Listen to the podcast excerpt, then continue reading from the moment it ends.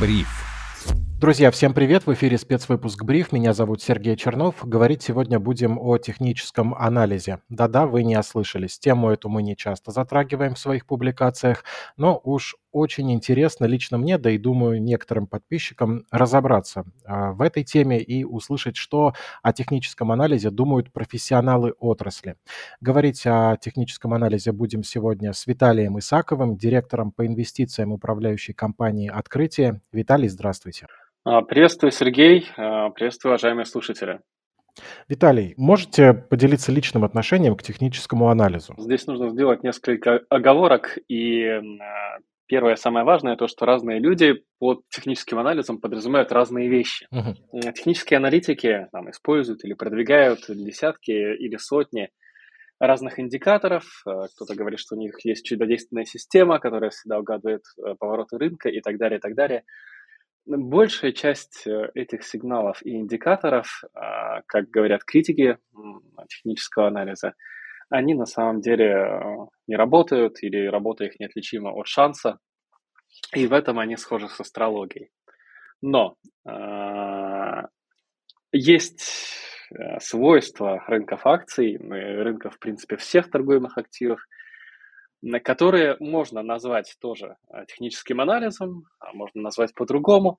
А, речь идет, конечно же, о том, что на рынке существуют тренды, то есть ценовые тенденции, а именно, когда цена начинает устойчивое движение там, в каком-то направлении, рост или снижение, то вероятность чуть больше, чем равная, что это движение продолжится.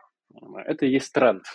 И любой человек, трейдер, инвестор, который смотрят на графики там, индексов, отдельных акций, сырьевых товаров, э, чего угодно, эти тренды сразу очевидны. Э, если мы посмотрим на динамику российского рынка акций, например, за прошлый год, ну, очевиден понижательный тренд в первом квартале и затронувший на второй квартал, который затем сменяется отсутствием тренда, ну, то есть колебанием в каком-то диапазоне. А, вот эти тренды а, умелые участники рынка а, могут ими воспользоваться для извлечения прибыли. Они могут называть и считать себя техническими аналитиками, они могут называть и считать себя по-другому, они могут называть себя квантами, то есть вот так вот по-заумному немножко, да, математиками, статистиками. Но, тем не менее, эти тенденции существуют, они реальны, они работают – ну и, конечно же, надо оговорку сказать, что ничто на рынке не работает в 100% времени, но если у вас есть понимание, э, система, а, метод оценки вот этих трендов, которые работают 60% времени или даже 55%, а, вы уже сможете зарабатывать на рынке. То есть это же все равно история про вероятность. Я вот сейчас немножко еще расширю свой вопрос. Э, я так периодически э, люблю и не скрываю, что не во всех темах профессионал, и это естественно. Я понимаю, что технический анализ, с одной стороны, это про поведение людей на рынке, про поведение инвесторов. С другой стороны, мы говорим про то, что у линии тренда вероятность продолжаться так, как это рисуется, больше. То есть я вот, наверное, это не, не, не могу до сих пор уложить в голове, как мы говорим о том, что мы не можем предсказывать поведение людей, но в то же время есть тренды. Мы, мы действительно не можем предсказывать поведение людей, или, а, давайте скажем так, мы не можем а, предсказать поведение каждого отдельного человека. Но когда люди собираются в большую группу, а, их поведение становится в какой-то мере предсказуемым. Да? А, у, ну, такой э, пример, если в театре крикнуть «пожар», а, то толпа ломанется на выход. Uh-huh. И у дверей возникнет давка. Вам не нужно знать умственное состояние каждого отдельного человека, чтобы предсказать практически с полной точностью, что это произойдет. Ну, точно так же и на рынке. Если происходит какое-то неожиданное, резко негативное событие, вам не нужно там, знать, кто держит какие позиции, у кого были какие-то намерения, у кого притоки, у кого оттоки. Вы понимаете, как рынок на это отреагирует. И э, такие паттерны поведения, они касаются не только э, этого одного примера, но многих примеров. Например, э, компания публикует э, хорошую отчетность, отчетность лучше ожиданий. А, акция на этой отчетности сразу же подскакивает на несколько процентов, а потом э, все равно продолжает расти быстрее рынка. То есть информация, да, какие-то участники рынка отреагировали сразу, какие-то, ну, там, им нужно время подумать, поанализировать, собрать инвестиционный комитет, и они только на следующий день реагируют, а какие-то еще на следующий. Потом прошла неделя этой тенденции, а, и к ней привлекаются люди, которые уже э, не в курсе даже про отчетность, э, но просто у них такая система – покупай то, что растет. Они на опыте уже знают, что это работает, они усиливают этот тренд. Но он обретает собственную жизнь и э, движется, растет, пока не случается какое-то новое событие, которое нарушает вот этот баланс, вот эту самоподдерживающую историю. Вспомнилась фраза из одного интересного фильма «Человек разумен, а толпа– это склонный к панике опасный зверь». Можем ли мы говорить о том, что, несмотря на то, что на рынке много осознанных инвесторов, в сумме сознание всех инвесторов не дают э, необходимой вот такой сознательности этой толпе, и ею легко манипулировать, а иногда она и рада обманываться и совершать какие-то действия, которые при сложении этих сознаний усиливают э, эффект. Тут вопрос даже не в том, что если мы пытаемся измерить э, средний интеллект толпы или любую другую характеристику, она кажется ниже, чем у там, участников. А ключевой момент в том, что динамику цены э, всегда определяет меньшинство на рынке. Меньшинство наиболее мотивированных участников. То есть либо тот, кому кровь бизнесу нужно купить, ему все равно там, там, на то, что цена уже выросла, на то, что оценка очень высокая, на какие-то другие вещи. Либо тот, кому, опять-таки, без вариантов нужно продать. И он продаст хоть за одну копейку, а, просто потому что наступил margin call, либо его инвесторы, а он сам доверительный управляющий забирает свои деньги, а, либо срочно понадобились деньги в другом месте. Вот эти участники рынка, наиболее мотивированные, в каждый конкретный момент они составляют меньшинство. Да. Может быть, э, в, например, во фрифлоуте какой-то акции 95% долгосрочных инвесторов – которые а, просчитали фундаментальные показатели, оценили будущие денежные потоки, купили и решили, что они будут эту акцию держать три года, как э, ну, там, мы рекомендуем, например, в случае с фундаментальным инвестированием. Но эти участники, которые держат эту акцию три года, они на текущую цену не влияют, если только они не располагают ресурсами, чтобы увеличивать свою позицию. А это ну, зачастую не так. На цену влияет, э, например, тот участник, у которого наступил margin call, или группа участников. А, и таких участников может быть 1% на рынке. Но этот 1% а, он может продавить цену на десятки процентов.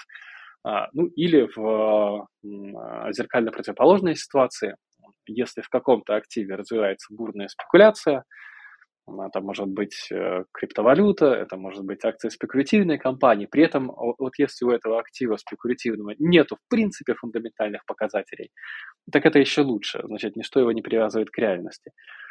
Он сильно растет, и он привлекает этим ростом тех участников рынка, а, ну, у которых такой склад мышления, у которых такой склад характера, которые очень боятся пропустить этот рост. Они покупают по любой цене, а, и тем самым 95% участников рынка а, могут рационально оценивать перспективы этого актива, но достаточно вот, меньшинства супермотивированных и суперагрессивных э, трейдеров для того, чтобы цена показала резкий взгляд. Понятно. А раз уж мы коснулись э, темы фундаментальной оценки компаний, почему, на ваш взгляд, люди продолжают использовать теханализ, когда и мы говорим про самосбывающиеся пророчества, и гуру по финансовой грамотности напоминают о том, что необходимо проводить фундаментальную оценку компаний, про то, что в цене заложено обычно все. Почему этот инструмент так привлекает некоторых людей? А, этот инструмент привлекает некоторых людей, потому что, как э, уже сказал я в начале, в какой-то мере он работает. То есть если вы формулируете э, критерии определения этого тренда или критерии разворота этого тренда, э, строите на них систему, накладываете поверх этой системы риск-менеджмент, менеджмент, диверсификацию. Разумно подходите, а, не увлекаетесь спекуляциями, не ищете острых ощущений на рынке, э, скорее всего, вы сможете заработать э, даже там, ни разу в жизни не открыв финансовую отчетность. Но выглядит со стороны это очень легко. Ну, щелкнул мышкой, а на экране вы, вы профит.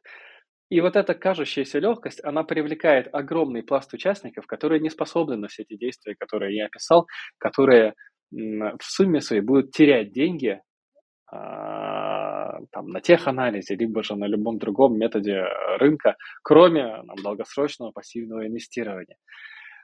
А, но э, фишка еще в том, что на рынке акций, в отличие, например, от шахмат, э, какое-то время может зарабатывать там, полнейший идиот э, или участник без, э, на самом деле, преимущества.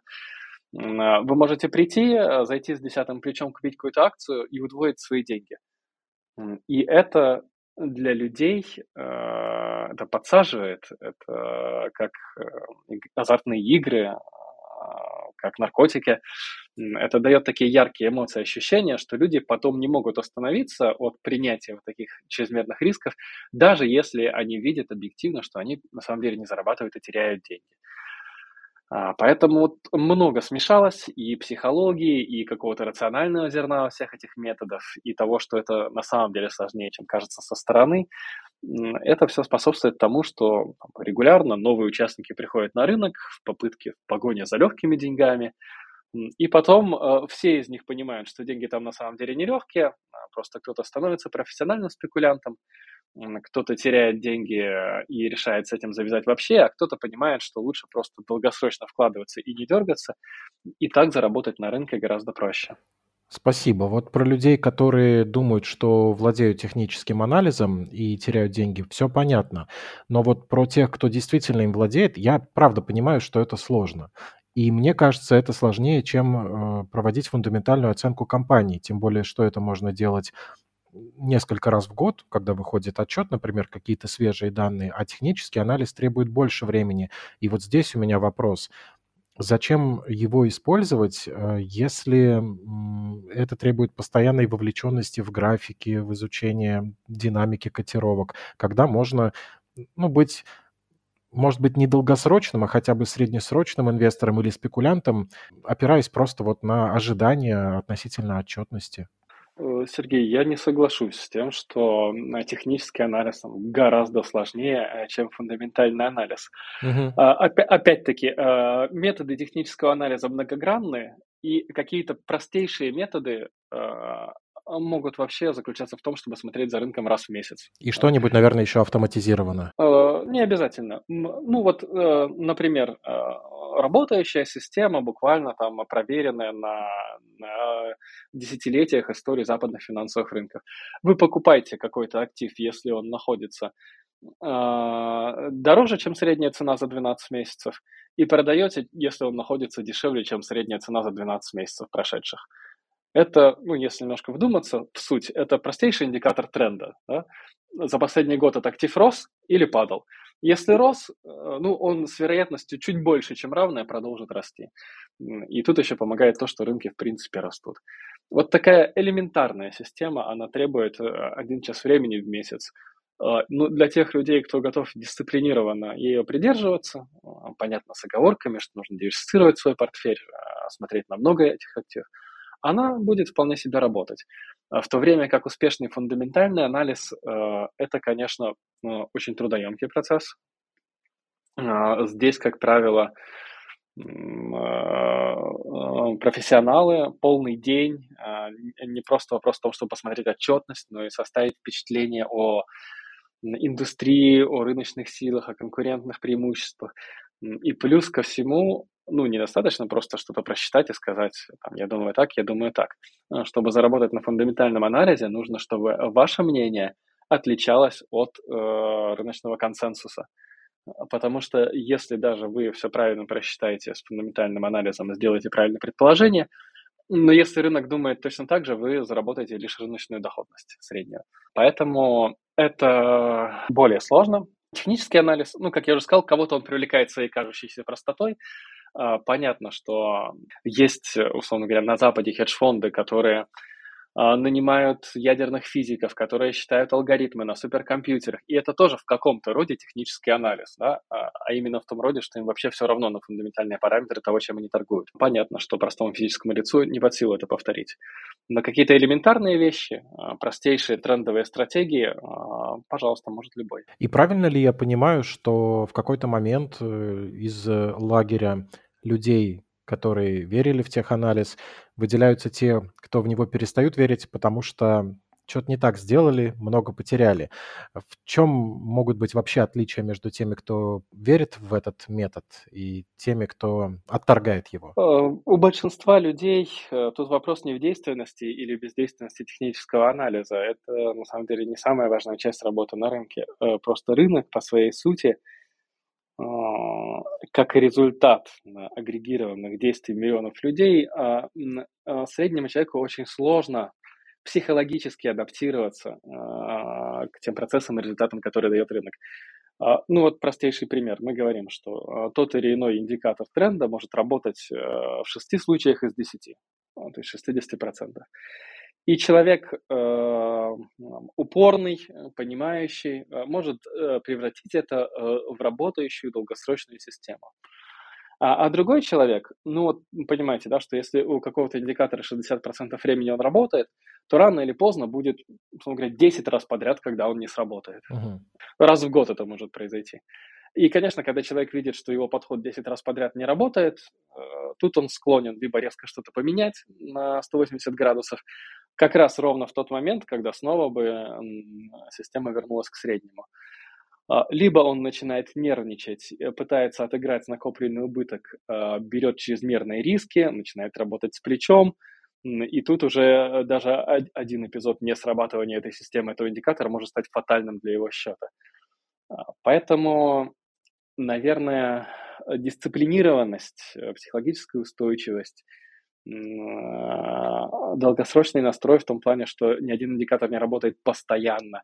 А они вот в итогом успехи или неуспехи играют большую роль, а, чем что-либо иное. И еще, конечно, хочется припомнить всем слушателям эти ваши слова про то, что э, фундаментальный анализ может быть не сложнее в применении, чем фундаментальный, но мне кажется, самое сложное это в целом изучить эту сферу. То есть нужно сначала ее изучить и убедиться, что ты вообще-то знаешь, что то, чем ты владеешь, это и есть технический анализ, а не просто э, видишь какие-то фигуры или рисуешь на графике. То есть нужно, получается, потратить очень много времени на то, чтобы э, всем этим делом владеть. Это и математика, наверное, и какие-то более сложные фундаментальные науки. От простейшего к сложнейшему. То есть каждый может погрузиться э, настолько насколько сочтет нужным, и не факт, что сложнейшие методы работают э, лучше, чем простейшие. А, поэтому ну вот э, самое простое правило, которое можно, наверное, отнести к э, техническому анализу, а можно отнести просто к риск-менеджменту. Оставляй в своем портфеле то, что растет, и сокращай в нем то, что падает. Что чаще всего бывает очень сложно сделать. Да, да, да. Простейшее правило, которое умещается в одной строчке, но которые психологически зачастую людям а, сложнее реализовать, а, чем наоборот, э, где увидел прибыль, зафиксировал, а где есть убыток, надеемся до последнего, что мы его отыграем. Да, и здесь на первый план выходит как раз-таки то, что нужно меньше обращать внимание на толпу, чтобы как можно меньше быть ее частью, и четко знать себя, то, как ты действуешь на рынке, как ты поддаешься эмоциям или нет, какие у тебя мотивы, цели и какая твоя стратегия, во что ты веришь и как ты будешь действовать в каждой конкретной ситуации, чтобы был алгоритм на любой непредвиденный случай. Мне кажется, тогда и технический анализ а, будет помогать. И, кстати, он не исключает фундаментального, я так думаю. Я, я бы сказал, что технический анализ а, особенно хорош а, в совокупности с фундаментальным в качестве меры риск-менеджмента. А, потому что а, фундаментальный анализ по определению а, не может выявить все. Есть вещи, которых просто нет в отчетности или которые ты осознаешь слишком поздно. И в этот момент, ну вот то простейшее правило, которое мы упомянули, на, фокусируйте свой портфель на тех историях, которые работают, а те истории, которые не работают, ну, там, показывают убыток против рынка, их лучше в первую очередь сократить. Вот такой простейший подход использования технического анализа в качестве инструмента риск-менеджмента он, на наш взгляд, может существенно улучшить результаты в остальном фундаментально ориентированного портфеля. Об этом действительно стоило напомнить, звучит очень разумно и в целом свежо, хотя, честно говоря, о таком я где-то когда-то уже слышал, но правда, лишним не будет никогда. Спасибо огромное. В гостях у Бриф был Виталий Исаков, директор по инвестициям управляющей компании «Открытие». Говорили про технический анализ. Я, честно признаюсь, э, и думаю, слушатели в комментариях тоже напишут, стал больше и лучше понимать технический анализ. Виталий, спасибо за это. Спасибо, Сергей. Слушайте Бриф, друзья, на Яндекс Музыке, подписывайтесь на других платформах. Хорошего настроения и до встречи.